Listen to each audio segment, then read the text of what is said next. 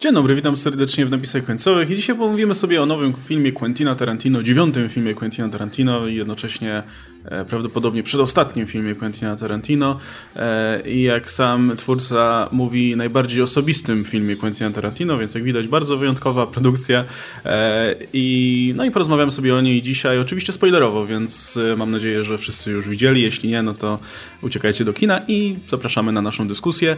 E, słuchajcie, no to może zaczniemy od tego, że wydaje mi się, wypadałoby tutaj transparentnie zacząć, że no wiesz, wszyscy jesteśmy fanami twórczości Quentina Tarantino, wszyscy raczej lubimy prawie wszystkie jego filmy, albo nawet wszystkie.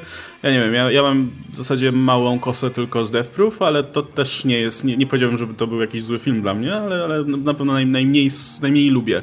Kiedyś miałem tak, że nie przypadałem za niektórymi z nich, nie przypadałem za Jackie Brown na przykład, za Wściekłymi Psami kiedyś nie przepadałem, ale to mi się zmieniło i doceniłem te filmy z czasem, więc może i Death Proof kiedyś, kiedyś docenię. Jackie Brown tak jest najbardziej, nie? Że się dorasta, do, żeby pokochać no. Ten film. Ja tak miałem z czterema pokojami. Cztery pokoje mi chwilę zajęło za nim. No, ale to, ale to jest no, to jest inny typ projektu. Tak jak co? Wiesz, jakbyś liczył pod te jego filmy na przykład True Romance, nie? No. Znaczy, i tak w czterech pokojach najbardziej lubię tą miniaturkę Rodrigueza, eee, aczkolwiek no... Ja sobie pamiętam, jak za dzieciaka miałem, jak martwa dziwka w tym, w tapczanie. O Boże, jaki pomysł genialny, nie? Myślałem, że to jest największe kino, jakie może być, ale nie było. Wiecie, ale... Z, z czterema pokojami problem jest taki, że te dwie pierwsze miniatury są nędzne. Więc... No właśnie.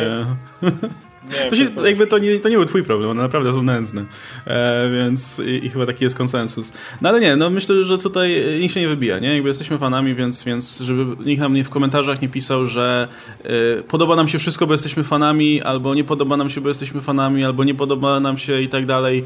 Nie dopisujcie proszę filozofii do tego, co, o czym będziemy tutaj mówić, to są tylko i wyłącznie nasze odczucia po tym seansie. A powiem wam szczerze, że ja dalej nie wiem do końca, co sądzić o tym filmie, bo byłem, byłem, na, byłem yy, na tym pokazie przedpremierowym. E, obejrzałem, całkiem przyjemnie mi się w większości oglądało, ale wróciłem do domu i tak zacząłem myśleć o tym filmie i w sumie wciąż nie wiem, czy, czy lubię ten film do końca, czy go nie lubię. E, i są tu elementy, które mi się bardzo podobały. Są tu też takie elementy, które no, mi z, zupełnie nie przypadły do gustu. E, jest sporo takich rzeczy, które mam wrażenie, że nie wiem, czy załapałem do końca, nie? Więc jestem bardzo ciekaw, do czego tutaj dojdziemy. No to z racji tego, że ja nie do końca mam zdanie i jestem bardzo ciekaw, co, co, co wy tutaj powiecie, to może zapytam najpierw Oskara o twoje ogólne wrażenia, bo tak się składa, że w zasadzie jesteś bardzo na świeżo po tym filmie, więc jestem bardzo ciekaw, jakie, jakie, jakie są twoje wrażenia zaraz po seansie. Przede wszystkim to będzie film zdecydowanie nie dla każdego. Ja powiem, że bawiłem się świetnie na tym filmie, ale jeśli nie ma się kompletnie... Yy... nie zna się historii, e, która została tam, nazwijmy to, nie dobra, spoilerowo, została tam, wiadomo, prze, przekręcona celowo przez Tarantino, jak on to lubi. Jeżeli nie ma się pojęcia o tym, jaka ona była naprawdę, bo to jednak nie jest to samo, co w Wękartach Wojny, gdzie zakładam, że większość ludzi wie, kim był Hitler i wie, że nie został rozstrzelany w kinie, które płynęło, e, więc to jest coś, co każdy zrozumie i każdy to zna. E, morderstwo Sharon Tate nie jest aż tak znane, e, jest to bardzo popularna zbrodnia w historii Stanów Zjednoczonych, ale cały czas no to nie jest to samo. Plus e, jakby cały, cały, cały motyw, kim, kim była rodzina Mansonów, e, kim, e, jak wyglądał trochę Hollywood. Na przykład jest nam mowa w pewnym momencie o spaghetti westernach i jak oni się do tego odnoszą, co one wniosły, co one zmieniły. Jest cała masa detali, elementów, które, no mówię, ja, jak ja to widziałem, to, to się świetnie bawiłem, ale zdałem sobie sprawę, że gdybym nie miał pewnej wiedzy, z którą przyszedłem na ten film, to pewnie one mi by gdzieś wyleciały i może bym się na nim nudził. Tak samo cała masa stylu Tarantino, no za każdym razem, kiedy... E, Kiedy widzieliśmy stopy z przodu e, ekranu i od razu myślisz, okej, okay, Tarantino i jego fetysz stóp i wszystkie te rzeczy. Jest cała masa tych rzeczy, która się nakłada, więc wydaje mi się, że to jest nic dziwnego, że e, są ludzie, którzy się zniechęcają, którzy mają jakieś podejście bardziej, no trochę nu- nu- nudziło się i tak dalej, bo wydaje mi się, że to jest e, najmniej przystępny z filmów Tarantino do tej pory. Szczególnie jak on się też porusza po tej historii e, kina i ogólnie Stanów Zjednoczonych, to jest taka ściśle e, właśnie s, stanocentryczna historia, nie? Że mamy to, jak jest pokazane Los Angeles, nie? To w Ameryce no, wszyscy byli od zawsze uczeni i pokazywane to było przekazywane z pokolenia na pokolenie, jak wtedy wyglądało Stany, nie? Jasne, że to do nas z filmami przechodziło i mamy tam jakieś strzępki tego, nie? A tutaj jest pokazane od środka, dlatego są te sceny, gdzie oni sobie po prostu jeżdżą po tym. Bardzo dużo jest scen, tak, kiedy sobie jeżdżą. Je, tak, jeżdżą po Hollywood i to trwa i trwa i i trwa i jak Amerykanin na pewno tego inaczej podchodzi, bo są rzeczy, które on jakoś kojarzy, są to mu jakoś przekazywane z pokolenia na pokolenie, nie? I inaczej zupełnie ta historia działa właśnie w tych warunkach niż u nas, gdzie my dostawaliśmy, tak jak mówię, jakieś strzępki tego, jakieś takie przetworzone przez kino zupełnie, a też są, dużo jest takich momentów, gdzie Tarantino schodzi na ten poziom, poziom drogi, nie? I pokazuje te miejsca, uliczki, to jak się robiło te seriale i te filmy, które też nie wszystkie do nas trafiały, nie? Na przykład mamy te kawał historii tego westernu telewizyjnego, tak, który w Stanach, tak, tak. W Stanach to jest, to jest tak ściśle powiązane z tym, jak wtedy wyglądała telewizja i na czym się wychowywała kupa reżyserów, kupa twórców. No a do nas to nie przechodziło w takim stopniu, nie? Pojawiały się też jakieś strzępki tego, ale wiadomo, że inaczej zupełnie na to Amerykanie zareagują, niż my na to zareagujemy, nie? Chociaż też nie, nie powiedziałbym, że wszyscy, jednak to też jest, są Amery- to... Gdybyś to powiedział ileś tam dekad temu, dwie dekady temu może, to bym się z tobą zgodził, ale na tym etapie to nawet w Stanach to muszą być ludzie, którzy w jakiś sposób się chociaż interesowali kinem i tym, jak ono się rozwijało. Myślę, że ostatnie już jest na tyle dużo czasu minęło, że to nie będzie tak po prostu e, zrozumiałe dla wszystkich. No i tam też był ten, ten motyw przejścia na przykład, z, tak jak powiedziałem o tych telewizyjnych westernach, przejścia z tego, kim jest cowboy, od tego krystalicznie czystego kowboja, który się uśmiechnie i rzuci monetę temu dziecku, do właśnie tych spaghetti westernów, gdzie tak naprawdę narodziła się ta idea tego antybohatera i dlatego, dlaczego ten bohater mógł mieć to przejście grając złych gości na, na, na, na tego co typu idealnie bohatera i dlaczego pasował do tego. No to wszystko się składa na tą, tak, na tą historię. To idealnie, idealnie też koresponduje z historią Ricka Daltona, nie? Całą to, to jak właśnie się zmienia ta postać tego bohatera westernowego. No to tak, tak, tak, o to ty mówię właśnie. I dlaczego, dlaczego to działa, więc... Ale tak jak mówię, jeżeli natomiast się to wie, jakoś, jakoś się tym interesuje i jest się fanem Quentina Tarantino, Ja, ja, ja się bawiłem wspaniale, wiedząc, że, tylko jeszcze tu ważna rzecz, ja wiedziałem, słyszałem opinię, wiedziałem, że ten film będzie wolniejszy, wiedziałem, słyszałem, że on się tak snuje, że ta opowieść jest taka bardzo powolna i byłem na to przygotowany, więc nie spodziewałem się żadnych fajerwerków i jakby wiedząc, jaka to jest konwencja, na nią się nastawiłem i... Przez to mi się nie dłużyło, bo wiedziałem, no czego się spodziewać w jakiś sposób. Ja byłem szczególnie po Hateful Eight na to przygotowany, bo to jego wszystkie filmy to jest maksymalne kinofilstwo, ale właśnie w Hateful Eight już składał taką totalną laurkę właśnie dla spaghetti westernu, do sposobu opowiadania, do tych filmów, które kocha, które no, nie oglądało tylu osób, co te największe hity filmowe, nie? Tylko to jest jednak ta i Palpa i te wszystkie rzeczy, które jego interesowały, jak pracował jeszcze tam w wypuszczalni kaset wideo, on się na tym wychował, no i tam to już była taka mega, mega laurka dla tego kina i tu Tutaj to też jest laurka, nie? Tutaj też te ciągłe nawiązania, ciągłe skupianie się na tych rzeczach, które wiesz, że jego fascynują. Mamy te sceny, gdzie na przykład Sharon Tate idzie oglądać film z Sharon Tate, nie? I ogląda go i to jest przeciągnięte na maksa i wie, że to jest takie wyznanie całkowitej miłości do tego jeszcze, jeszcze kina, które miało jeszcze jakieś te takie strzępki niewinności, nie? E, Okej, okay, to poruszyliście tę kwestię tego, że film jest bardzo... wartościowy kronikarsko, o może w ten sposób, nie? Że on faktycznie stara się w jak najdrobniejszych szczegółach odtworzyć powiedzmy klimat, atmosferę, realia powiedzmy tamtych czasów w Hollywood. To w takim razie moje pytanie, czy myślicie, że to jest jakby główna, może nie rola, ale jakby główne zadanie tego filmu, to jest to, co faktycznie Tarantino chciał tym filmem osiągnąć, jakby stworzyć, wiecie, zrobić e, taki mikrokosmos, tak, zamknięty w kulce szklanej, e, który, który mógłby się podzielić, powiedzmy, ze swoimi widzami, czy może pod tym kryje się coś więcej? Bo ja miałem wrażenie, że Że tak, ja się jak najbardziej zgadzam z tym. To, to była taka próba zamknięcia, powiedzmy, tego wszystkiego, no, co, co Quentinowi Tarantino wydaje się nostalgiczne. Bo zresztą on mówił w wywiadach, że to ma być film, który ma pokazać jego dzieciństwo niejako, nie? Czyli z jednej strony to, co on pamięta pewnie częściowo, czy to, czy to z telewizji, czy w ogóle z jakichś tam swoich inspiracji, ale też pewnie to, co go tam inspirowało i, i to, co, to, co ym, sam, powiedzmy, w swojej twórczości już niejednokrotnie umieszczał, nie? Ale z drugiej strony miałem wrażenie, że to jest przefiltrowane przez ten takie... Przez takie mocno krzywe zwierciadło jednak, nie? Bo, bo, bo yy, miałem wrażenie, że nawet jak na Tarantino, to wiele, wiele postaci w tym filmie jest bardzo przejaskrawionych i wiesz, jak, jak Sharon Tate ma być tą e, słodką blondynką, to jest nią do przesady i po prostu nie jest w żaden sposób realną postacią w tym filmie, nie? Ona zresztą nam wypowiada jedno czy dwa zdania w tym filmie, nic poza tym, się uśmiecha głównie, bo jest bardziej symbolem niż postacią. Tak, znaczy... e, tak samo, to jeszcze, jeszcze tylko dokończę, nie? Tak samo mam, miałem wrażenie, tylko krótko powiem, że miałem wrażenie z wieloma postaciami, nie? Cliff Booth na przykład, który jest, wiesz, też jest praktycznie e, takim archetypem, wiesz, bohatera, który, e, który najpierw bije, potem pyta, e, a jednocześnie ma złote serce i świe- jest świetnym przyjacielem, nie? To, to, to jest tak e, po prostu e, grubo ciosana postać, że, że to nie mogło być przypadkowe, nie? Miałem wrażenie, że, że to jest kwestia tego, żeby jak najbardziej wykrzywić te motywy, jak najbardziej je podkreślić, może nie wykrzywić, tylko właśnie podkreślić te motywy, które były dla, dla Tarantino ważne,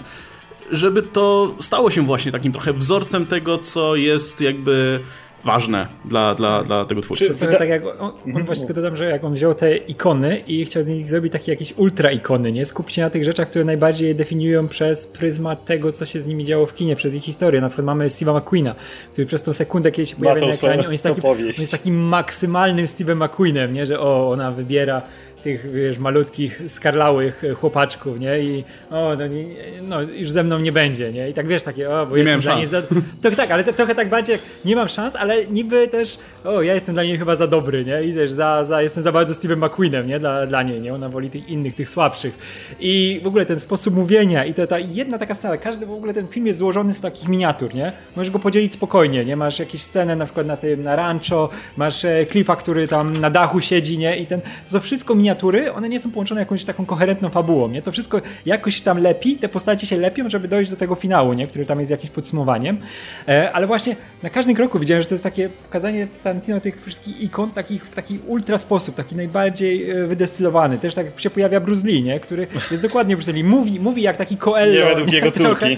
Tak, no, no też, ale, ale wiemy, że taki był Bruce Lee, on mówił te, wiesz, te swoje y, natchnione wszystkie lekcje przekazywał i tutaj na tym się jego scena opiera cała prawie, nie, że to opowiada i to jest takie aż do przesady, nie, jak on też wy, wyskakuje do tego Cliffa, nie, no chodź, to, chodź, chodź tutaj na solo, nie, i kończy na aucie, to też jest taki do przesady Bruce Lee, nie, ale czujesz, że on y, intencjonalnie chciał to przerysować i właśnie skupić się na tym, y, co definiowało te postacie, jak je kino definiowało, nie, co nam pozostało w głowach po tych postaciach, nie, bo nie wiemy, jaki był Bruce Lee, wiemy, jak ta y, jego córka opowiada, nie? Że on nie, on nie był taki jak na ekranie, no ale tak go widzieliśmy przez ekran, jak tego gościa, który mówi mądre rzeczy i który się umie bić, nie? I dokładnie to nam pokazywał Tarantino w tym filmie. Znaczy, dwie rzeczy. Po pierwsze, wydaje mi się, że Tarantino zrobił ten film przede wszystkim dla siebie.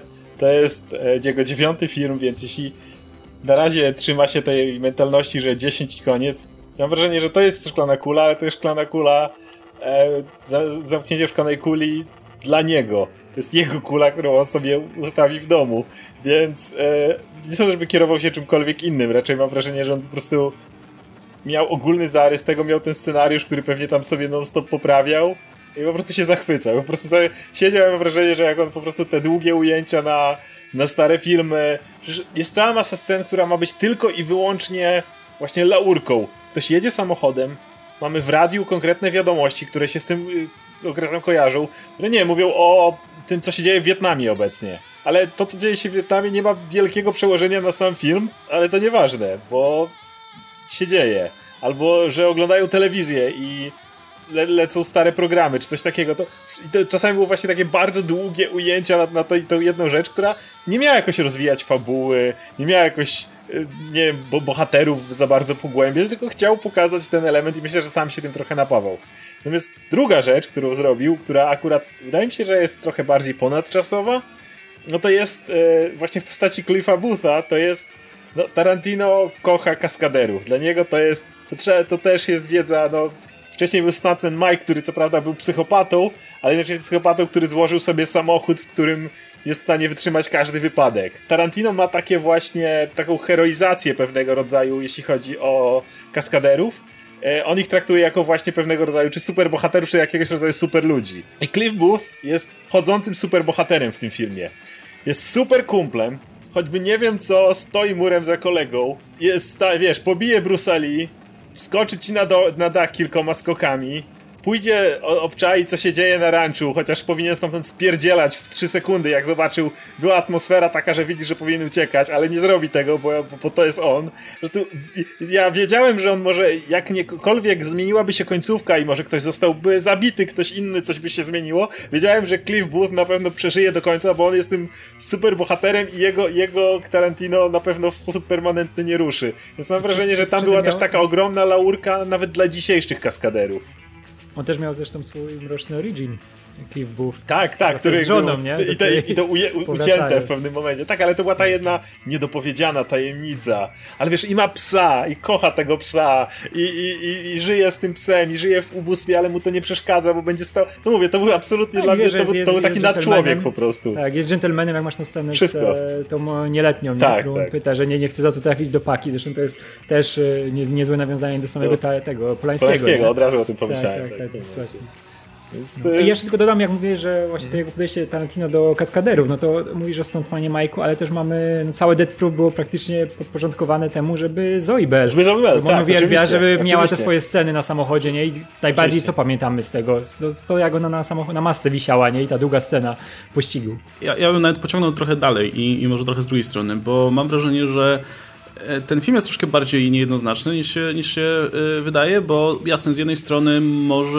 faktycznie z jednej strony wyglądać, jakby Tarantino siedział i się napawał tymi wszystkimi rzeczami, które, które tutaj umieścił, i to może wyglądać jak laurka, ale miałem wrażenie, że podczas, podczas oglądania, że wiele z tych rzeczy, które tutaj na pierwszy rzut oka wydają się właśnie takie super wyidealizowane, bardzo szybko pokazują też tą drugą, mroczniejszą stronę. I mam wrażenie, że to też mogło, jakby o to mogło trochę chodzić, żeby pokazać jednocześnie fakt, wiesz, szczególnie po, ty, po tych akcjach właśnie z Polańskim, po tych akcjach tutaj, jakie, jakie sam miał Tarantino w ostatnich latach, w związku z tym, jak się okazało, że jego bardzo bliski współpracownik miał dużo nieprzyjemnych rzeczy Człowiek, na sumieniu. Którego nazywał bogiem telewizji, znaczy kina w ogóle, tak? E, no, tak samo było z Polańskim, nie? E, tak. i, i, I później musiał przepraszać za, za mówienie o tym, że a, to nic, nic takiego, sama, sama mu się pchała do łóżka.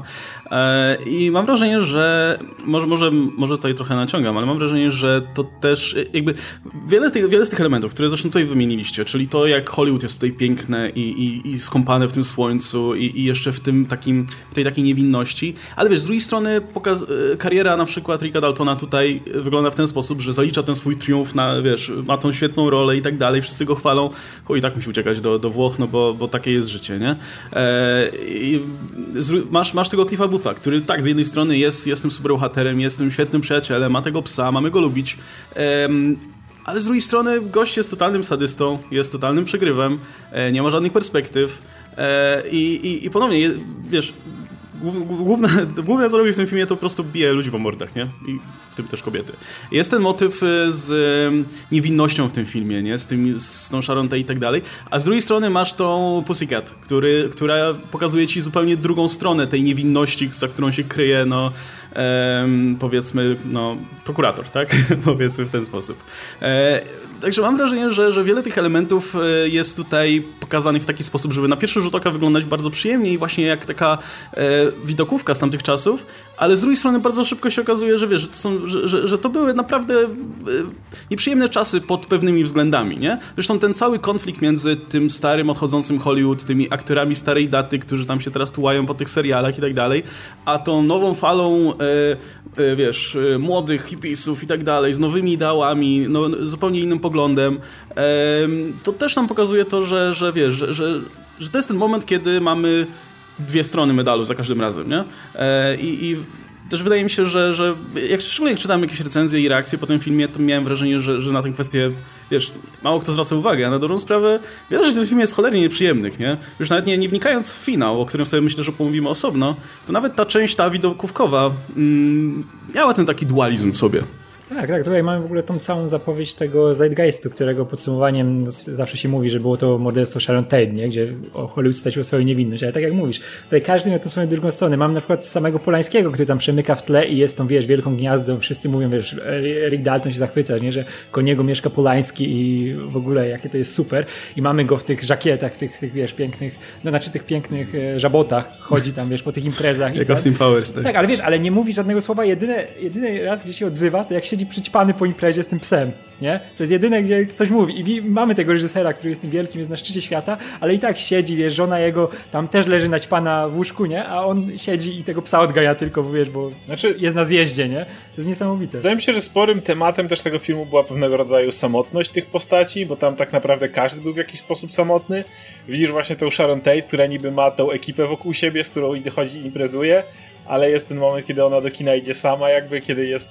Widzisz, że ona jest sama w tym momencie. I to nawet kiedy jej nie rozpoznają, kiedy ona chce być rozpoznana. W ogóle to strasznie fajna scena, dlatego że jak sobie myślę, jak zmieniły się czasy i jak dzisiaj w dobie internetu bardzo szybko kojarzymy twarze, bo mamy bardzo szybki dostęp do informacji, a wtedy jak się pojawiał nowy aktor czy nowa aktorka stosunkowo, to niekoniecznie od razu mogliśmy ją skojarzyć, póki nie zagrała w naprawdę dużej ilości filmów i ta scena przez to fajnie oddała. Ale właśnie masz tego Ricka Dal- Daltona, który no jakby nie Cliff Booth, to nawet nie miałby z kim pogadać w sumie w ogóle, że to jest ten moment, kiedy najbardziej krzyczy na siebie i jest dziewczynka, z którą może porozmawiać. To jedyny moment, kiedy może porozmawiać właśnie, to z dzieckiem. Z dzieckiem i, i, i się wyżalić na, na podstawie swojej, czytając western, który jednocześnie odnosi się do jego życia. I, i widzisz, jak właśnie po tych wszystkich postaciach, że one gdzieś tam są jakoś w jakiś sposób samotne tak naprawdę, nie? Masz tą scenę, w której właśnie Cliff wraca do swojego domu i ma psa i siada i właściwie niby, niby jest najlepszym kumplem Ricka, ale z drugiej strony wraca do domu i siedzi w przyczepie, nie? Z, z tym. I wydaje mi się, że tam właśnie ten Polański, który gdzieś tam tylko przemknie, e, jest tam powiedziane, jak ta ekipa od Sharon się, się zwaliła na, na, na, w domu jej i tam ktoś gra, ta, grała na pianinie, ale później zasnęła, bo nie było jej dobrze. I leżał gość z Polski, Wojtek, który oglądał telewizję i tylko myślał o tym, jak w Polsce w tym czasie była do dupy telewizja. Takie kompletnie, każ, każdy jakby wydaje ci się chodzi gdzieś osobno, nie, ma, nie masz tej takiej, nie, nie czujesz nigdzie tej takiej naprawdę mocnej więzi. Mm, to, to, to, to prawda. Tak, nawet, nawet Manson sam przyjeżdża obczaić ten, nie? Tak, no widzisz nawet jak to wygląda w samej e, w, ty, w, ty, w tej, nazwijmy to właśnie rodzince, kiedy przyjeżdżają... Rodzi, rodzinie Mansonu, bardzo podoba mi się to określenie. No, tak, tak byłoby, no. E, w każdym razie jak, jak, jak to wygląda, kiedy przyjeżdżają dokonać tego zamachu i jedna osoba gra, gra zresztą przez Maya Hawke nagle stwierdza siamanara. I tyle, nie? Tam nawet tam nie ma tego, tego porozumienia do końca, tej, tej, tej jedności. E, jeszcze a propos, a propos właśnie pokazywania też drugiej twarzy, elementów w tym filmie, e, też miałem wrażenie, że to jest, szczególnie biorąc pod uwagę, że wielokrotnie Tarantino powtarzał w wywiadach, że to jest ważny film dla niego, przełomowy i najważniejszy i tak dalej, i tak dalej. E, więc ja trochę też podcho- starałem się podejść do tego filmu właśnie jako takiego trochę rozliczenia, trochę podsumowania z dotychczasową twórczością, no bo to, to jest wreszcie f- film, który trochę najpełniej realizuje to, co, to czym Tarantino się zawsze fascynował, nie?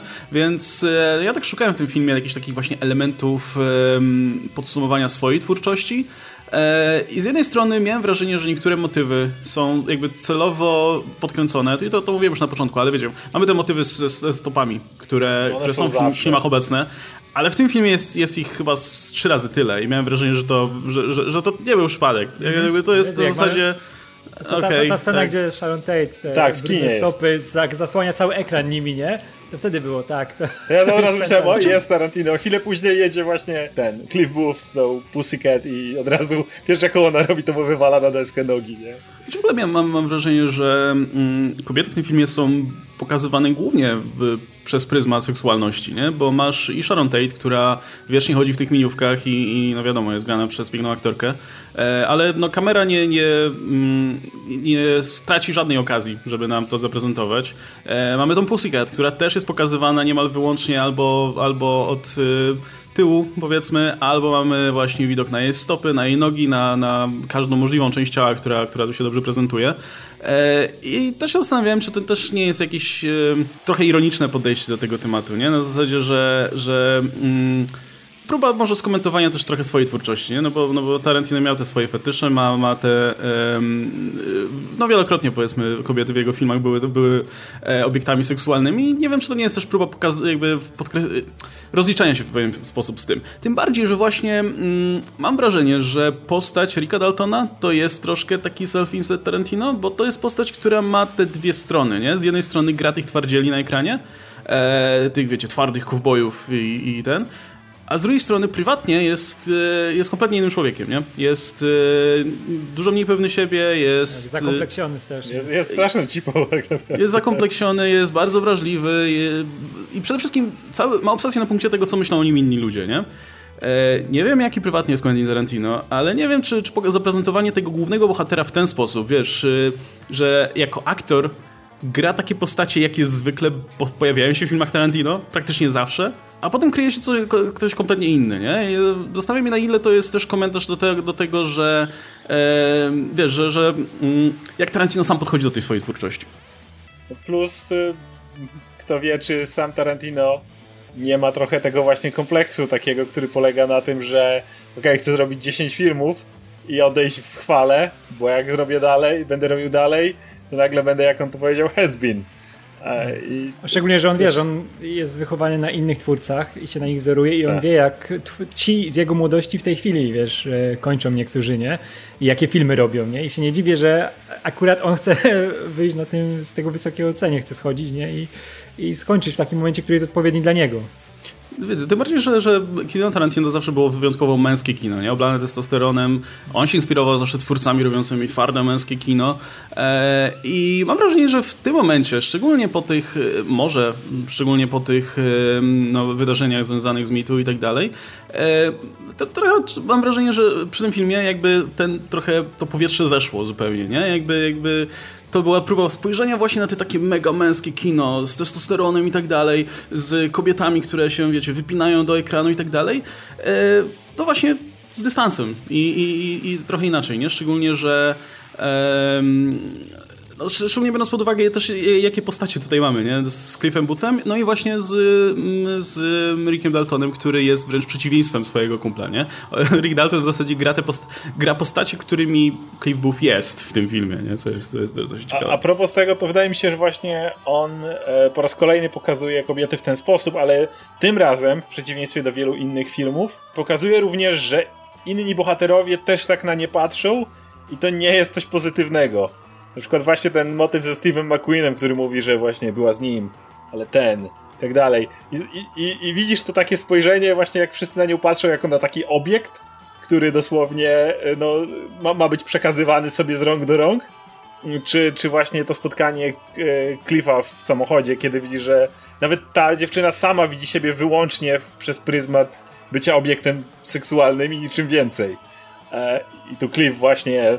No tak jak znowu Tarantino, który mówi okej, okay, już nie można się tak zachowywać w stosunku do kobiet, nie? To jest, to jest nie, tutaj nielegalne i też nie, nie, nie w porządku. I Cliff oczywiście, który tak jak mówię, pod wieloma względami w tym filmie musi być tym superbohaterem, kaskaderem, oczywiście zachowuje się jak trzeba się zachować. Tak, Więc... szczególnie, że to jest, a to też jest taka, jak o, o, o czym Łukasz mówi, że są tak już przerysowane sceny z, tych, z tego, co wiemy z Tarantino, bo mamy tą dziewczynę nieletnią, która wchodzi do auta Cliffa i pierwsze co, to mówi, że zrobi mu dobrze, nie? A on, nie, nie, nie, tutaj muszę, muszę wiedzieć, czy wiesz, czy jesteś pełnoletnia i w ogóle, że nie chce za to siedzieć.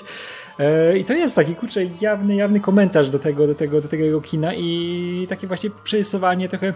Też jak mamy ten na przykład e, te kapitalne sceny z e, Rickiem Daltonem, który kręci ten western, gdzie, gdzie ma być ta jego wielka rola. To ta dziewczynka mówi, że wiesz, to był pokaz największego aktorstwa, jakie widziała. I kurczę, Tarantino w tym momencie nakręcił chyba z piętnaście do dwudziestu minut naprawdę westernów, filmu w filmie, nie? Tak. To jest taki ten jego cały, cały, cały zresztą Once Upon a Time, to jest movie the movie, że mamy, wiesz, filmy, filmy. Zresztą możemy zobaczyć się... ostatni występ Luca Perry'ego w tym tak, jednej tak, tak, tak, ale, ale mówię, to trwa i trwa i trwa, nie? I to jest taki, taki wyraz tego, patrzcie, wiecie, że ja jestem tym kinofilem, ja przekładam na swoje, znaczy na swój sposób opowiadam różne konwencje, różne gatunki, nie? No to oglądajcie to, macie tutaj, wiesz, piętnaście minut konkretnego westernu, western, filmu w filmie, nie? I to jest, i to, i to działa, to jest najlepsze, nie? Że chociaż są f- fragmentaryczne bardzo kino, bardzo takie właśnie epizodyczne, połączone nie, nie jakąś główną fabułą czy czymś takim, ale składa się to w jakiś sposób, bo nawet te rzeczy, które ci się wydają, że są tylko epizodami, one mają wpływ na postacie i na to, jak się film skończy, nie? Nie no, fi- finał jest cały czas typowym tarantinowskim finałem, który spina wszystkie wątki. No to jest coś, to Tarantino prze- przećwiczał w, nie wiem, w Rezerwowych psach, w Pulp Fiction nawet. To, to jest akurat coś, co Tarantino lubi robić, kiedy różne pierdółki, które gdzieś po drodze się pojawiły, kiedy są wrzucone, muszą w finale odegrać istotną rolę. Przede wszystkim tutaj Miotacz ognia oczywiście, który był tylko, wiesz, a tam powiedziana kariera.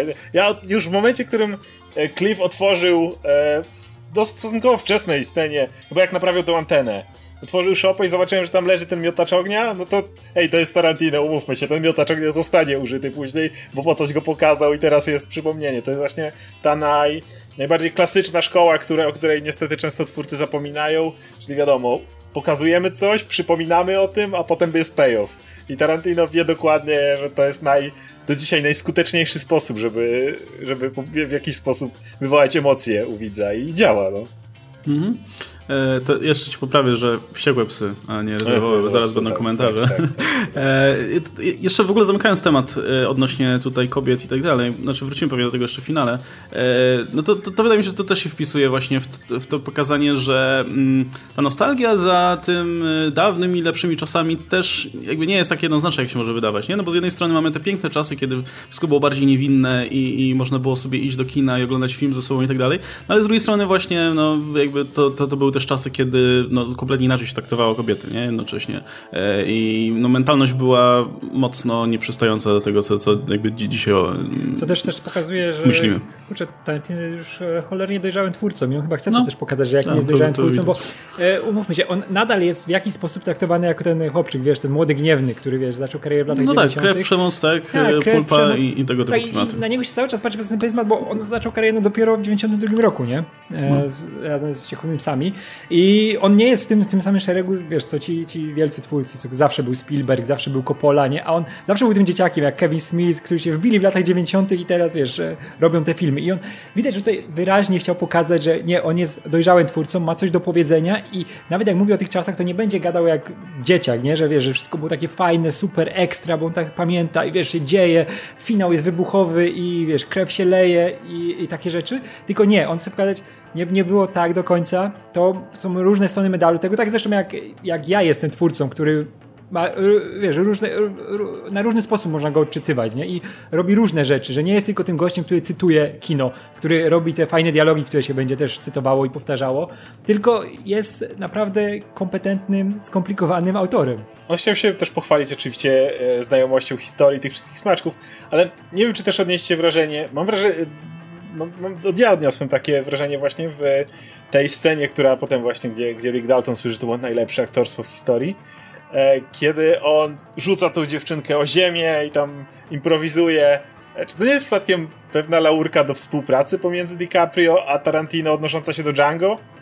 Gdzie dokładnie była scena, w której e, DiCaprio przesadził improwizując swoim aktorstwem i Tarantino się tym tak zachwycił i zostawił tą scenę i uważał, że to była najlepsza scena. Nie wiem, ja, ja jak to oglądałem na przykład tą scenę, to miałem wrażenie, że to jest właśnie ej, tak dobrze nam się współpracowało przy tamtym filmie, a skoro ten film to ma być taki komentarz do mojej kariery, do wszystkiego, to tą, tą hi- historię też tutaj jakoś, żeby zawrzeć. Mi się wydaje, że, ta, że DiCaprio po prostu takie rzeczy robi.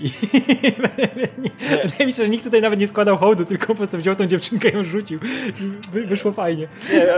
Nie, mi się wydaje, że jednak nie, że to było właśnie nie, od, odniesienie do Django.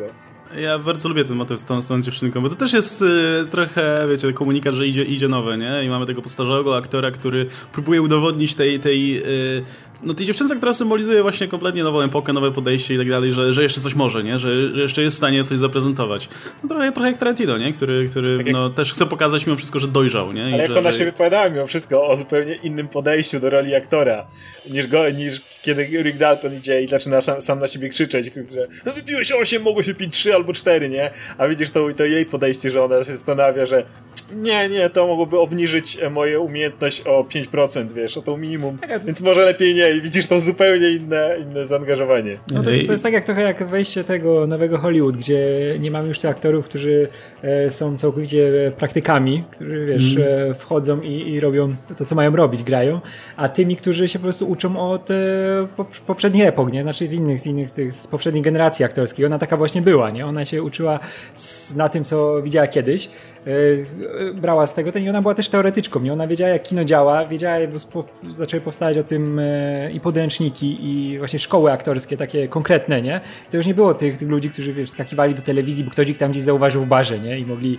mogli grać. To właśnie tak jak epoka i Cliffa i Ricka Daltona, nie? Którzy byli z tej starej, starej gwardii zupełnie. To jest takie zderzenie tego, co idzie nowe i tego, co było stare, nie? No to co, pomówmy o tym finale w takim razie. Eee, powiem wam szczerze, że ja mam trochę problem właśnie, żeby go powiązać tematycznie z resztą filmu. E, wiadomo, że on też się odróżnia tempem i on jest w ogóle jest oddzielony nawet tym, tym wyjazdem do Włoch od całego filmu. Potem jest cały czas narracja. tak, trzecioosobowa, tak, tak. której normalnie pięć, pięć miesięcy było. Później. Tak, i a, ale właśnie z tym ja mam problem. Mam problem właśnie z tym, jak, jak go powiązać tematycznie, nie? To znaczy, ja ogólnie miałem z Once Upon a Time trochę ten problem, że spodziewałem się po prostu kolejnego filmu Quentina Tarantino, więc jak po, zaraz po seansie nie dostałem tylu, wiecie, charakterystycznych postaci, co w innych filmach, e, tylu e, błyskotliwych dialogi, dialogów, co w innych filmach, e, to byłem trochę rozczarowany, nie? Ale no jakby z czasem doceniłem, że to jest troch, trochę inny film mimo wszystko, nie? E, i, I na czym innym się skupia. I być może też będę miał tak z tym finałem, bo... E, spodziewałem się, że wiadomo, że historia potoczy się inaczej niż się potoczyła, nie? E, bo to jest coś, co, czego już się spodziewaliśmy mimo wszystko po, po Inglourious Basterds. E, I trochę po Django, nie? Django też miał ten motyw jednak wzięcia, e, jakby odwrócenia sytuacji przez ofiarę, nie? Gdzie, gdzie znowu mieliśmy czarnoskórego, czarnoskórego bohatera, który no, odpłacał się pięknym za nadobne e, e, południowym plantatorom. E, no i e, tylko, że właśnie ja miałem ten problem i, i mówiłem o tym w swoim materiale. Jestem ciekaw właśnie, czy... czy obronicie ten, ten, ten, jakby to, to, ten e, finał. Um, że wiecie, w Django i w Inglourious Basterds mamy ten motyw, kiedy to jakby ofiary przejmują tutaj pałeczkę, tak? I odpłacają się swoim oprawcom.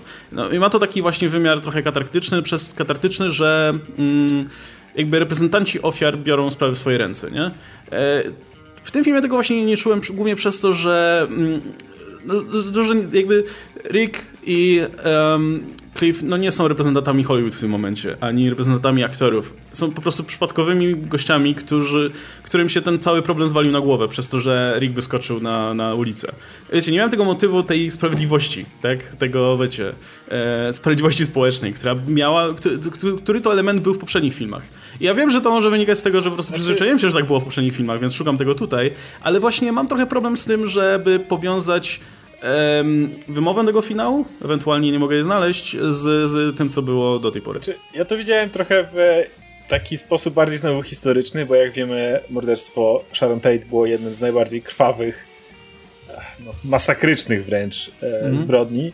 Jasne. I właśnie dlatego, kiedy, kiedy jakby zaczęła się ta akcja i, i członkowie napadu zaczęli być, otrzymać pierwsze obrażenia, to ja właśnie myślałem, że Tarantino miał tutaj taką potrzebę dosłownie ich zmasakrowania, dla samej idei zmasakrowania ich, właśnie po to, żeby odwrócić niejako te, ten moment, żeby oni też, żeby została z nich dosłownie krwawa miazga po tym właśnie, co się tak naprawdę stało. I to jest jakby jedna rzecz, a druga to dalej wydaje mi się, że trzyma się właśnie motyw tego Cliffa, który w życiu normalnym jest no, luzerem, jakby nie patrzeć.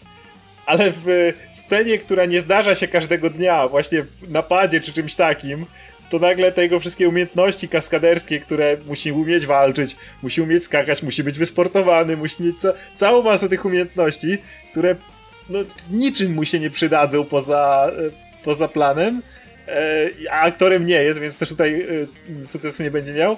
Nagle, nagle hej, to, że jest... E, Taki, w ta, takim stanie, bo nawet kiedy, nawet kiedy jest kompletnie zjarany i tak, i tak jest w stanie tak, gdzie, o, się, się obronić, nie? Mi się bardzo podobało to, w jaki sposób został wykorzystany ten właśnie P E C e, naznaczony L S D, bo to L S D przecież jest artefaktem kontrkultury, nie? I mamy tych hipisów, którzy się mm-hmm. wbijają do tego, do tego domu, nie? Którzy to są też połączeni na takim poziomie mocnym. No, od nich go dostał. L S D. Tak, od nich go dostał. E, I mamy tego gościa z innej epoki zupełnie, który jest naładowany tym L S D, a nadal, wiesz, jest totalnie, wiesz, kompetentny.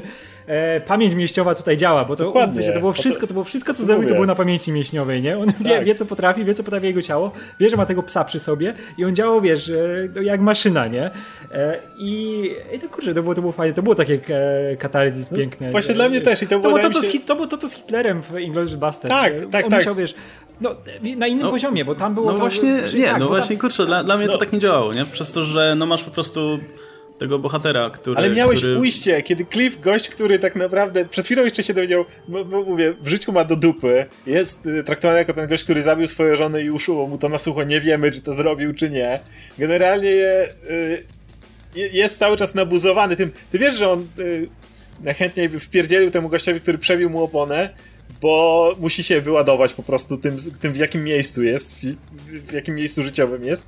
I masz ten jeden moment, w którym no, on może nagle zabłysnąć, może nagle być w pełni sobą, może kompletnie wyrzucić z siebie całą swoją frustrację, a jednocześnie, mówię, to jest ta, ta gloryfikacja przez Tarantino do, do, do kaskaderów, którzy y, oni naprawdę to robią. Oni na, to nie są ci goście, którzy to grają. To są ci goście, którzy autentycznie posiadają te umiejętności w przeciwieństwie do aktorów. Wydaje mi się, że to jest właśnie bardzo wa- ważny element tego. Tak mi się też, też podobało, że to jednak była jakaś, jakaś zmiana, bo to było jakby trzeci raz było to samo, co i, w, i to, co było powtórzone i w Django, i w e, Inglourious Basterds.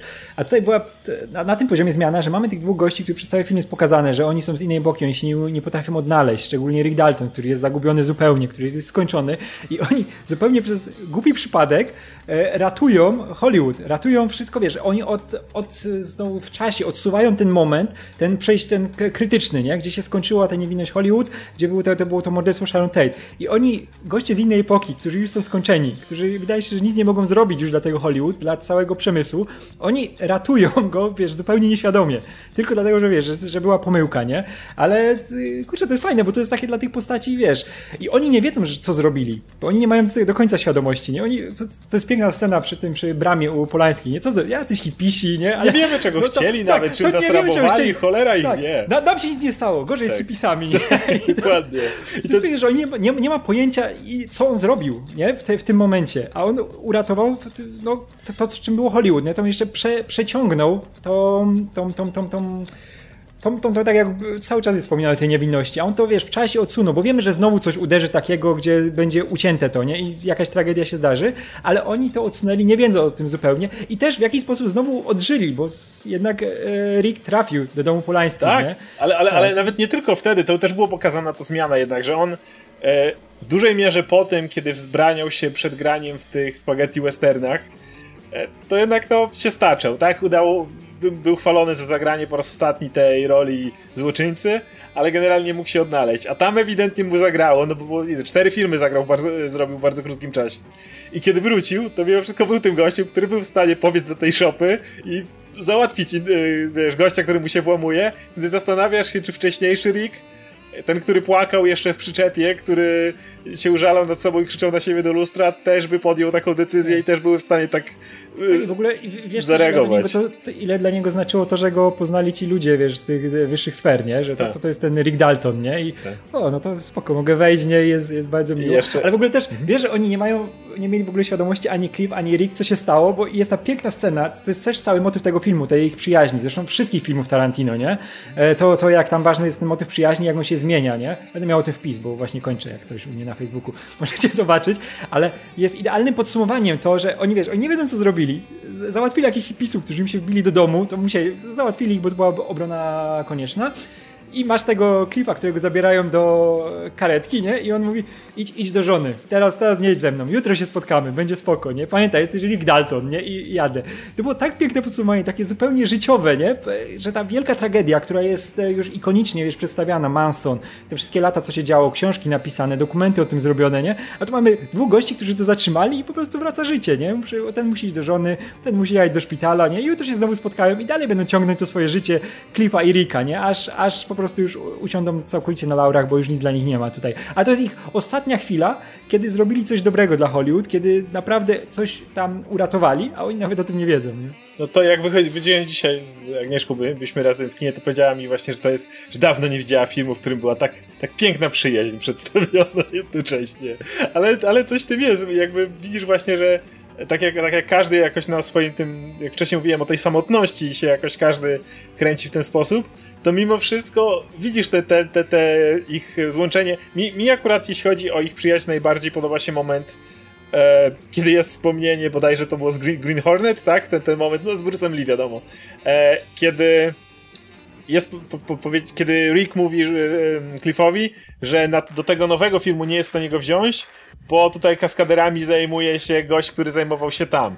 I po, ale, ale potem widzimy, że tam on też już go nie chciał przyjąć, wiadomo, Kurt Russell tutaj, ale nie, Rick naciskał. Rick naciskał, to jest, to jest mój buddy, my wszystko razem robimy, daj mu szansę, musisz dać mu szansę. I, i dał mu szansę, ale potem e, tamtego macho poniosło i musiał się zrobić i jest ten moment, kiedy on siedzi i naprawia tę antenę, jak on przypomina na końcu, nie, że ma jakiś żal do Ricka, że, go, że mu już nie załatwia pracy, że tylko tak, okej, okay, that's fair. I tyle, że już o tym, o tym co się stało. I, i widzisz właśnie to, to, to kliknięcie, on nigdy nie miał żalu do Ricka.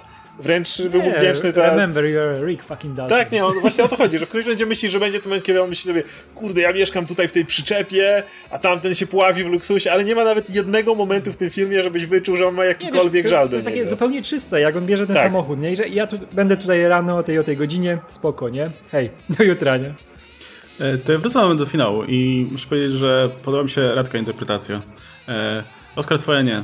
No, e, nie, ten mo- motyw, że e, Katari jest przez tą masakrę, to brzmi jak stary Tarantino, a ja, ja wolę nowego Tarantino. I to, co powiedział Radek, mi bardziej pasuje właśnie do, do, do reszty filmów, to, że dwóch przegrywów e, przypadkiem e, zrobiło coś, e, bo też e, faktycznie jakby... Nie, nie udało im się na pewno osiągnąć nic na wielką skalę, nie? Faktycznie, no bo no, zabili tą trójkę, ale Manson gdzieś tam dalej jest, nie? Dalej I... dojdzie do samobójstwa chociażby tego masowego, które... Tak, i, i dalej jest ta rodzina i tak dalej, nie? To jakby mm, jest, jest szansa oczywiście, że, że policja ich tam zgarnie, tak jak zgarnęła ich przy okazji i prawdziwego morderstwa, no ale nie wiemy tego, nie? Nie pokazano nic, co dalej się dzieje tak naprawdę z, z tą mroczną stroną, powiedzmy, tutaj tego, tego filmu. Natomiast mamy tylko tą, pokazaną tą dwójkę i, i, i faktycznie to dalej jakby pokazuje, że no dalej ciąży nad tym światem jakieś widmo, nie? Te, te, te, te, tak, tych zmian. Tylko w czasie to odłożyli, nie? No, to, to, to, ta opcja, to ta opcja mi się podoba. No bo z drugiej jakby moje zarzuty odnośnie tego, że mm, tutaj nie, jakby przypadkowe osoby biorą tutaj sprawy w swoje ręce, myślę, że byłyby bardziej zasadne, gdyby oni potem wzięli ten miotacz ognia i polecieli na tą farmę i zaczęli tam wszystkich mordować, nie? Wtedy to faktycznie by było na zasadzie e, rozpierducha dla rozpierduchy, nie? To byłby Bez... stary Tarantino, ale, ale mówię, ja, ja cały czas widzę no. w, tej, w tej scenie jednak tą jego gloryfikację kaskaderów. Cały, cały czas widzę ten moment, w którym po prostu no, dla, dla niego to są, to są właśnie goście, którzy są w stanie poradzić sobie w każdej sytuacji. I to, i to jest, cały, cały czas to widzę, mówię, jak cały czas ten film oglądałem, to non-stop w cenie i wiedziałem, że jeżeli do koń, na końcu dojdzie do, do rzezi, to właśnie będzie, będzie Cliff, który, który sobie poradzi, więc okej, okay, niech będzie, niech będzie ta interpretacja, ale cały czas ja, ja, ja uważam, że, że to, że... że znaczy ona tak, nie musi być obowiązująca, spokojnie. To jak to, to nie, jest tylko spokojnie. Jedna, nie wiesz, że filmy nie są subiektywne, mają być jedną spójną interpretację. Nie, no ten, ten finał jest elastyczny, jeśli chodzi o interpretację. Widziałem już tyle, że na, na, nasze mm. to już są tylko, wiesz, kropla w morzu tych wszystkich interpretacji. A też fajne jest to w finale, jak on bardzo talentnie wykorzystuje tą jego filmowość i coś, co, wiesz, że może działać praktycznie tylko na, na, na ekranie w taki sposób. Na przykład mamy to, że my wiemy, jak wyglądało morderstwo Sharon Tate naprawdę, do czego ono doprowadziło, jak zmieniło Hollywood, jak zmieniło Amerykę. I właśnie, a oni nie wiedzą, Cliff i ten nie wiedzą w ogóle, wiesz, i, i to jest piękne, nie, że na nas to działa emocjonalnie naprawdę mocno, te co, co oni zrobili, bo my mamy świadomość tych zmian, do których oni mogli doprowadzić, nie? A oni zupełnie tego nie mają, oni zupełnie inaczej do tego podchodzą i, i kurczę, i to dlatego też tak działa, nie, to jest piękno kina, nie, że... To jest w taki sposób są przedstawiane te historie, bo to jest zupełnie inaczej, jakbyś to przeczytał w jakiejś książce, która przedstawia ci alternatywną historię, nie? A tu jak masz to pokazane jeszcze w taki sposób, bo wiemy, że Tarantino to dociska tam śrubę już na maksa, jak mamy tego Cliffa, który ich, wiesz, po wszystkich ścianach normalnie przeciąga. No jak ja zobaczyłem, ludzi, że on na przykład ma tą puszkę z jedzeniem i z tej, dru- tej drugiej nie otworzył, to ja już byłem pewien, że ona zostanie użyta. Ja byłem pewien, że on nie urzuci. Ja byłem pewien, że nie urzuci, ale zrobił coś innego, ale, ale wiadomo, że zostanie użyta. To jest taka użyta. Scena w Fagie, jak rzuca tą puszką, jak tam biegnie na nią pług. Nie, znaczy ja byłem pewien, że wcześniej rzucił w tego gościa ze spluwą. Ale jeszcze jedna rzecz mi przyszła do głowy. Bo w tej scenie, jak oni siedzą jeszcze w samochodzie i decydują się, żeby jednak pójść do tego drugiego domu, pada ten tekst o tym, żeby zabić tych, którzy nauczyli nas zabijania, nie? Przez, przez telewizję i tak dalej. Wydaje mi się, że Tarantino chciał, znowu tutaj patrząc w tą stronę, pokazać, że to, to nie takie proste. Nie możesz sobie obejrzeć tego i nagle być dobry w zabijaniu czy coś w tym rodzaju. No, nie jak gość, który non-stop przez lata po prostu, to z kolei nawiązuje bardziej też do sceny z Bruce'em Lee, który mówił, który cały czas mówił o tym, że gdybyśmy tutaj naprawdę, to zostałby kaleką i tak dalej, nie? Więc no, wydaje mi się, że Tarantino chciał też tutaj właśnie pokazać dla tych ludzi, którzy są tam hands-on, że samo oglądając i to, że im się ubzdurało, że teraz zabiją tych, którzy uczą nas zabijać, no nie, no ten gość przez lata, przez lata po prostu non-stop y, zabijał ludzi na planie i no nie, nie możesz tak po prostu przejść. I widzisz, jaka jest różnica, jak temu gościowi trzęsie się ręka, jak trzyma tą spluwę i wreszcie powinien już pięć razy wystrzelić, nie? ale, ale ma ten moment, że no nie bardzo, nie? I widzisz, jak, jak, jak oni są tam totalnie chaotyczni, jak są kompletnie nieprzygotowani do tego właśnie. I jedna osoba kompletnie stwierdza, że nie da rady i spierdziela stamtąd. I widzisz tą różnicę, a, a właśnie do, do, do gościa, który przechodzi przez nich jak maszyna dosłownie.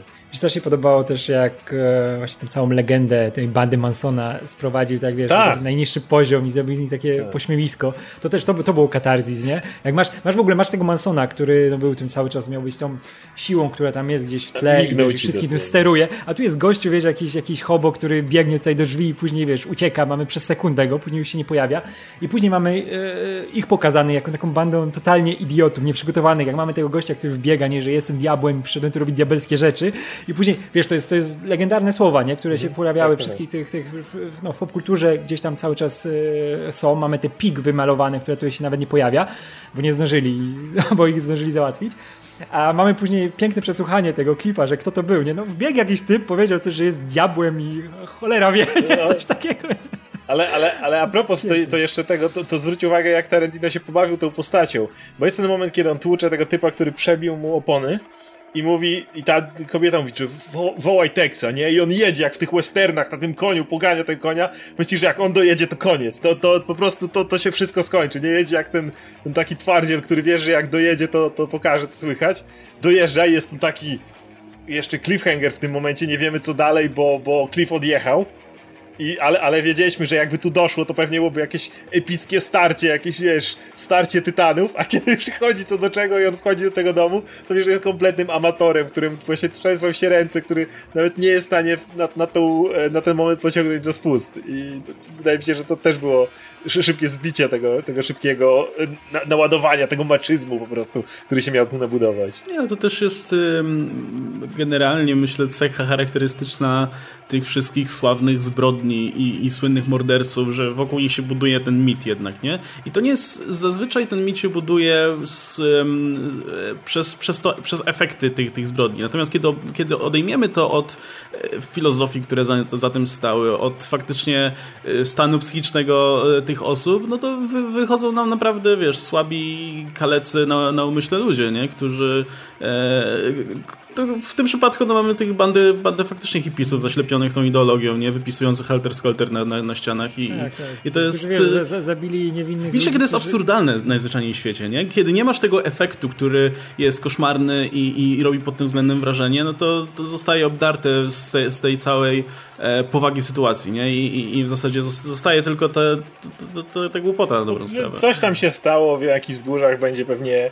na pierwszej stronie gazet następnego dnia, tydzień później, kogo to obchodzi. Tak, dokładnie. W momencie, kiedy nie ma tego efektu, to widzisz bandę nieudaczników, którzy przyszli, tak, to tak. spieprzyli... Tak, że nikt nie, nie będzie, nam to, tak jak mówię, że nikt nie będzie o tym wspominał tak, na drugi przyszli, dzień, spieprzyli sprawę i potem za ileś lat ktoś, ktoś powie, jak będzie próbował jakiś deweloper sprzedać ten dom za duże pieniądze, to będzie mówił: a, jeszcze jest ciekawa historia z tym domem, bo tutaj obroniono się przed kimś tam, nie? I wiesz, że to będzie jedyne miejsce, gdzie będzie to powtarzane. Eee, słuchajcie, to po, posłudziliśmy trochę. Czy natomiast był jakiś element w filmie, który wam nie przypadł do gustu? Nie mówię, żeby się, że był jakiś zły albo zepsuł film, ale po prostu taki, który myślicie, że mógł wypaść trochę lepiej. Ja wie, wiem, co może... widzom nie przypaść do gustu niektórym. Nie, nie, że mi to nie przypadło do gustu, ale na przykład e, to tempo, do którego no, nie, spodziewały, nie spodziewaliśmy się tego po Tarantino, że on zrobi praktycznie slow cinema. I mamy te sceny, które wydają się do niczego nie prowadzić, że to jest taki zbiór właśnie tych miniatur e, bardziej intrygujących. Masz, masę wątków, nie? Które się pojawiają, tak. a potem znikają i nie mają wpływu na nic. I one szczególnie też nie prowadzą do, do jakiegoś konkretnego celu. Na przykład te sceny, dużo widziałem scen narzekania na te e, fragmenty Sharon Tate, która idzie sobie do tego kina i to trwa i trwa i trwa, nie? No, ja je rozumiem, czemu on, jest, on je pokazał, nie? Czemu chciał pokazać tą niewinność, te, jej podejście do tego, że ona jest tą początkującą aktorką, która się fascynuje swoim e, właśnie bytowaniem na ekranie, e, ale no to do niczego nie prowadziło, nie? Jakbyśmy w ogóle e, wycięli wszystkie sceny z Sharon Tate i zostawili tylko na końcu, nawet jej nie pokazywali, tylko tą scenę ostatnią, gdzie przytula Ricka Daltona i nawet nie widać jej twarzy, nie? To też by działało w taki sposób, nie? W, w, nie, nie, nie, nie, nie zmieniłoby za dużo. I zupełnie czuję, że ten film trwa prawie trzy godziny, jest cholernie powolny. No co chcesz powiedzieć, bo widzę, że nie, nie, ja nie, nie, nie.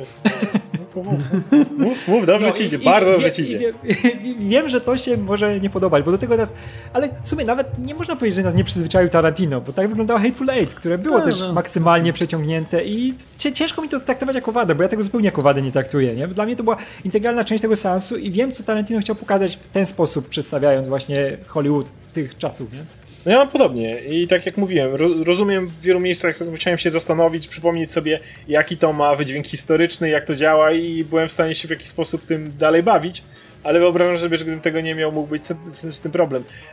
No ja w momencie, kiedy był ten, mówię, ja uwielbiam tą scenę z Sharon Tate, jak ona przychodzi do kina, jak ta kasjerka jej nie rozpoznaje, ale jak już dowiaduje się, kim jest i potem to, że każe jej się ustawić koło plakatu i ten ca- cały, nie wiem, mi się to strasznie podobało, to było, dla mnie to było takie fajne zderzenie właśnie ówczesnych czasów. Dzisiaj to jest nierealne. Dzisiaj to byłoby absolutnie nierealne, bo yy, kasjerzy by doskonale wiedzieli prawdopodobnie, kto jest w filmach, którzy grają nawet mimo, mimochodem, bo po prostu... Tak, no, no inaczej zupełnie... Nie, bo siedzą dzisiaj w kinie, gdzie non stop wchodząc masz wszędzie trailery, które ci pokazują dokładnie sceny z tymi filmami i... i... Tak, ale wiesz, teraz też widzisz aktorów na co dzień. Widzisz na co dzień. Widzisz na Instagramie, na Instagramie, wiesz jak oni wyglądają z dnia na... No. Tak, żyjemy w zupełnie innej kulturze informacyjnej. Ale później, kiedy jeszcze wchodzi do kina i w przeciwieństwie do oczywiście filmów z Rickiem Daltonem, gdzie były niektóre filmy, gdzie Leo był wklejany, no to tutaj miałeś po prostu filmy z Sharon Tate. Po, po prostu. Tak, to był, to było, I, to był ten moment, takie całkowita laurka. Nie? I, I w tym momencie się zdaje się, kurde, wiem o co się, przecież mogli to zrobić. Mogli zrobić to dokładnie tak samo, wyciąć Sharon Tate, wstawić Margot Robbie, tam odpowiednio, wiesz, wkleić tak samo, jak zrobili z Leonardo DiCaprio w, e, w filmach. W Wielkiej Ucieczce. Tak, właśnie w Great Escape. Ja od razu mówiłem, że to, tam to, to było dokładnie zrobione. E, ale nie, nie zrobili tego i nie zrobił tego Tarantino i wydaje mi się, i właśnie przez to bardzo doceniam tą scenę, przez to doceniam te, te momenty, natomiast mówię, to jest e, tak jak powiedział, tak jak Radek powiedział, dla mnie to nie jest wada, ale jeszcze raz podkreślę, wydaje mi się, że to jest najmniej przystępny film Quentina Tarantino. Hmm, to ja powiem jeszcze, że może to działało w ramach tego filmu i działało tematycznie, ale i tak byłem rozczarowany mimo wszystko Sharon Tate, czy, czy z portretowaniem Sharon Tate w tym filmie, bo słyszałem głosy, że ten film, no między innymi przez to, jak wygląda zakończenie, miał dać życie Sharon Tate, nie? Jakby oddać jej i, i to życie w jakiś sposób. Tylko, że no trudno mówić o daniu czy oddaniu życia w momencie, kiedy ta postać no jest właśnie, no, no jest, nie? Jest, jest bardzo symboliczna jak, i, i nie istnieje za bardzo jako bohaterka, jako, jako świadoma i, i, i mająca rolę w tej historii bohaterka, nie? Ona sobie jest, jakby oglądamy już przez ten film i tak czekamy, kiedy ktoś ją zamorduje. No tak, tak to wygląda mniej więcej, nie? A później się okazuje, że jednak nikt jej nie zamordował i i ona się bardzo cieszy i fajnie, zapraszamy. I mam wrażenie, że można było trochę zrobić tutaj więcej po to, żeby zrobić z niej bohaterkę ją wszystko z krwi i kości. Nie, nie mówię, że ona miała biegać z miotaczem ognia za, za oprawcami, ale, e, ale wydaje mi się, że można by było zrobić, zrobić z niej coś więcej niż tylko ikonę, wiesz, tamtych czasów. Nie? Czy mam wrażenie też, że trochę ona, ona była trochę takim niejako awatarem trochę widza, bo ona właśnie nie robiła za wiele, ale ona dużo chodziła po Hollywood, dużo spacerowała, dużo oglądała, była w tym miejscu, była tutaj w Playboy Mansion. Wydaje mi się, że ona była, bo, bo Cliff i Rick mieli swoje konkretne historie, mieli swoje problemy, mieli, to, to byli bohaterowie filmu. A mam wrażenie, że ona była niejako, miała, była trochę nośnikiem tego widza. Nie, nie wiem do końca, dlaczego akurat Sharon Tate została wybrana, kiedy tamci dwaj są, kiedy masz Ricka, który jest fikcyjną postacią, a kiedy masz Sharon Tate, która fikcyjną postacią nie jest, ale, ale mimo wszystko takie ode, ode, miałem wrażenie, że właśnie przez nią obserwujemy tą śmietankę, tu Steve'a McQueena, tu Polańskiego, tu... Miałem wrażenie, że to właśnie ona jest tą osobą, która ma nam pokazać najwięcej tego Hollywood. Nie wiem dlaczego akurat, tak jak mówię, Sharon Tate, ale taki zabieg artystyczny. Okej. Okay. No dobra, to chyba tyle, nie? Chyba, że jeszcze macie coś do dodania odnośnie, odnośnie tej produkcji. Mam wrażenie, że zahaczyliśmy chyba o wszystko, co powinniśmy. Że możemy mówić, że o, aktorstwo bardzo dobre i że zdjęcia ładne i że ten, i że muzyka świetna, ale no to... A to już wszędzie słyszeliście. To, już, to, już, to usłyszycie w każdej recenzji. Świetna więc, obsada no tak. Skompletowana, tak. Drugoplanowa już... też. Leonardo DiCaprio miał fantastyczną rolę. Brada Pitta fajnie... przygotowuje pod, pod nominację Oscarową. Tak, totalnie. Fajnie to jest, zobaczyć Brada Pitta znowu, bo go dawno w niczym nie widziałem. No, tak. tak. Wszystko... W ogóle ten fa- fajnie, jak, że Tarantino znowu z Brada Pitta robi tego swojego idealnego Supermana, nie? Tak, że, wiesz, tak, to, to, to, to jest jego Superman, tak jak było dokładnie w Bękartach Wojny, gdzie Aldo Reigns też był tym, tym jego Supermanem, tym gościem z kwadratową szczęką, herosem palpowym, nie? Który się wbija i robi porządek, nie? Chociaż ma jakieś wady, coś ma na sumieniu, ale wiesz, że koniec końców to on będzie tym gościem, który uratuje dzień, nie? Który przeżyje, żeby powiedzieć innym, wiesz, co, znaczy, co się stało. Nie? Umówmy się, bardzo patrzę na jak się ta postać zachowuje, to przez większość czasu myślę, że wie, większość widzów absolutnie nie wierzy w to, że on zabił swoją żonę. W sensie... Tak, tak, to jest fajnie pokazane, nie? Ten... Że mamy ucięcie, jak on siedzi z tych harpunem. Siedzi tak i widzisz, że ona go wkurwia i widzisz, masz wszystko... Widzisz, ale nie. I potem... jakby nie myśli się o tym, jakby cały czas myślisz o tym bardziej, że nie, on jest spoko, ale potem... Tak, ale to jest też dobra charakteryzacja, bo ty go tłumaczysz. Ty go tłumaczysz, tak, ale, ale najlepsze jest to, że jak usiądziesz i pomyślisz, to wiesz, a może jednak to zrobił, ale... ale film... u, mnie, u mnie to działało trochę inaczej, nie? Ja, ja tak jak mówiłem, to jest postać, która jest dla mnie bardzo niejednoznaczna, nie? Z jednej strony faktycznie jest, jest dobrym kumplem, jest, ma, ma masę dobrych cech, no ale z drugiej strony, wiesz, no to jest gość, który jest sobie po prostu, nie? Jakby mówię, nie, nie ma żadnych, żadnego celu, żadnych perspektyw i tak dalej, jest bardzo przemocowy i tak dalej, więc z drugiej strony nie jakby nie można było dać rozwiązania tej Ta, sceny. Ale, nie ale można było pokazać, to jest, czy, to jest... czy zabił, czy nie zabił, bo to buduje właśnie dualizm tej postaci. Nie wiesz. No. Tak. I, i, I wiesz, jedno, jedna opcja ci pasuje i druga opcja ci pasuje, ja... bo to, o, obie opcje... Obu rzeczy, ja, się, ja, ja mógłbym się obu rzeczy spodziewać po tej postaci. Tak, dlatego, że wiesz, że było to zarysowane, że możesz obu rzeczy spodziewać, dlatego te najlepsze sceny tak dobrze, dobry miały wydźwięk. Jak masz tę scenę na ranczu, moja ulubiona scena w całym filmie, nie? Jest kapitalnie rozegrana, gdzie myślisz, że on zaraz zrobi bajzel jakiś, nie? Bo wiesz, myślisz, że go zaatakują tam zaraz. Tak, tak, że oni go zaatakują, nie? A to się kończy zupełnie inaczej, całkowicie inaczej niż się spodziewasz, nie? Że wszystko jest tak, jak oni mówili, nie? To tam jest ten stary dziad, nie? Ten, ten jego dawny kumpel, no to... Tylko trochę go wykorzystują, ale z drugiej nie tak jak myślisz, to myślisz, że tam jakiś trup będzie leżał. Ale ej, no to, to, to jest cały czas tak, tak prowadzone. Tak go wykorzystują, że on na tym nie cierpi. Tak, ale to jest tak prowadzone, że właśnie... Że, że cały czas jakby nie, nie, nie do końca wiesz, właśnie co się... No stop oczekujesz na ten, ten wybuch, nie? Tak. A i w końcu, jak, wiesz, jak, przyje, jak tak powiedziałem, jak przyjeżdża kowboj zrobić porządek, to już odjechał, nie ma, nie ma wybuchu, nie?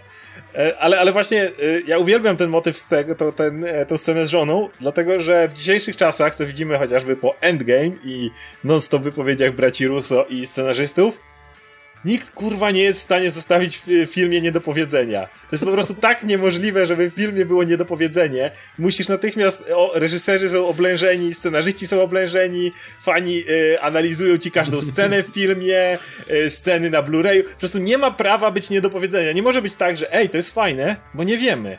Nie, jak to nie wiemy? Mamy wiedzieć. Wszystko mamy wiedzieć. Ja tak się cieszę, że jeszcze w Tarantino w swoich filmach może zrobić ci scenę, która jest kluczowa dla charakteru tego bohatera. No bo zupełnie inaczej na niego będziemy patrzymy, jeżeli po prostu nagle strzelił z harpuna w żonę, nie? I, i, i nagle zmienia kompletnie cały obraz postaci. I ja tak się cieszę, że jeszcze możemy czasami zostawiać niedopowiedzenie w filmach. Dziękuję, to, to był mój rant o, o, o dzisiejszym złym, zepsutym, to, to widzę, widzę, że cię Tarantino przez chwilę, chwilę cię Tarantino pisał. Chwilę tak, dokładnie. Narzekanie na dzisiejsze kino złe. To ja jeszcze na koniec dodam, że bardzo szanuję to, że to jest drugi film Tarantino, gdzie pojawia się nazwisko Antonio Margheritiego, który nie jest fikcyjną postacią. Antonio Margheriti. Cudowny pojawi... reżyser. Cudowny reżyser. Ma na koncie mój ulubiony film wszechczasów, Your Hunter from the Future, który jest o jaskiniowcu, który, który potem walczy z mm, bootlegowymi Gwiezdnymi Wojnami. E, a także wielu innych świetnych filmów jak Jungle Riders albo mister Her- Hercules Against Karate. E, w każdym razie e, już się pojawił w Inglourious Basterds, bo tam zdaje się chyba, że Brad Pitt e, mówił, że tak się nazywa, albo któryś inny. O niektóry z, z nich by było. Nie, nie, nie, ten Margaret, tak, ten, ten Margaret, tak, tak, tak. No i teraz też się pojawił jako, jako reżyser jednego z tych filmów, gdzie zdaje się grał e, Rick Dalton, więc szanuję bardzo. E, unieśmiertelnił tutaj Tarantino tego świetnego reżysera. To, to on, on nie miał być reżyserem tej podróby Bonda? Chyba. Możliwe, tak, możliwe. Tak, tak, tak, tak, bo to było te e, jak to się e, Euro, e, Eurospy to było tak, tak. To był ten, ten, ten Wło, Bond, włoska podróba przy, Bonda. Tak, włoskie podróby Bonda. Tak, no i Antonio Margheriti oczywiście miał tego typu filmy na, na koncie. Bob Fleming, Mission Casablanca. To przy, wszyscy ci, którzy robili spaghetti westerny, mieli w pewnym momencie, musieli mieć musieli mieć... E, kino sandałowe te, musieli mieć. Musieli swojego Bonda, tak. musieli mieć e, i musieli mieć te swoje o policjantach filmy. Bo to były te, te tak, policji, tak, tak, tak, tak, tak, tak, tak. No i oczywiście jakiś film o kanibalach, nie? Bo to Włosi też bardzo tak, lubią robić. Tak. E, no, ale bardzo mi się, bardzo mi się podoba, że, że tutaj ktoś pamięta o panu Antonio, e, który swoją drogą e, zmarł w dwa tysiące drugim roku. E, no dobra, to słuchajcie, będziemy na tym, myślę, kończyć. Akurat mamy godzinkę, więc idealnie. E, no to zapraszamy do komentarzy w takim razie. Słuchajcie, no e, ja jak publikowałem swoje pierwsze wrażenia, kiedy jeszcze w sumie nie wiedziałem zupełnie, co myśleć o tym filmie, to sporo naprawdę fajnych komentarzy było i, i sporo fajnych interpretacji. Między innymi właśnie ktoś, pamiętam, że rzucił całą fajną interpretację tego filmu z punktu widzenia dramy o, o, o dramy, afery z Polańskim, e, biorąc pod uwagę, że no, Quentin Tarantino był ogromnym fanem Romana Polańskiego i no właśnie pytanie, czy trochę zmienił o nim zdanie, czy, czy, czy nie, i wiesz, z, jakby z tego filmu można sporo wyczytać, po, po, albo, albo i nie, e, na, na ten temat, więc Wiem, wiemy, słuchajcie. Że, że dziecko Rosemary nadal jest jego ulubionym filmem. Ja myślę, że on tam, no, to... już nie, nie, nie będziemy gadać zaraz o Polańskim, ale wydaje mi się, że i w samym filmie on dwuznacznie podchodzi do Polańskiego. Ale też go pokazuje, tak jak Łukasz mówi, że to jest, wiesz, dwie strony medalu, nie? Tak. Tutaj mamy na przykład to, że on tam siedzi przyćpany po tej imprezie, nie? I to widzi, że w jakim on jest stanie, nie? I mamy tę gwiazdę, która jest na firmamencie, ale mamy też człowieka, który ma swoje wady i robił złe rzeczy też w życiu, nie? No, więc słuchajcie, no, możecie się wykazać swoją interpretacją tego filmu, albo tym generalnie, jak, jak do niego podchodzicie, czy myślicie, że jest faktycznie e, przede wszystkim e, celebracją tego starego Hollywood, czy może wręcz przeciwnie, a może właśnie prawda leży po środku. E, także my, myślę, że jest o tyle ciekawy film, że właśnie można o nim gadać i rozmawiać i, i, i tak na dobrą sprawę może mieć trzy osoby i każda może mieć trochę inne podejście do tej produkcji, nie? Co myślę, że jest jednak e, cechą dobrych filmów i, i, i wiesz, i dojrzałych twórców, nie? E, i, I myślę, że pod tym kątem na pewno jest to inny film Quentina Tarantino niż te, które mieliśmy do tej pory. E, no dobra, słuchajcie, dzięki wielkie za uwagę e, i dziękuję wam za, za dyskusję. Był z nami Oskar Rogowski, Radek Pisula, się Łukasz Stelmach. Możecie wspierać nasze dyskusje, naszą działalność tutaj za pomocą donate'ów. E, macie link w opisie w tym celu.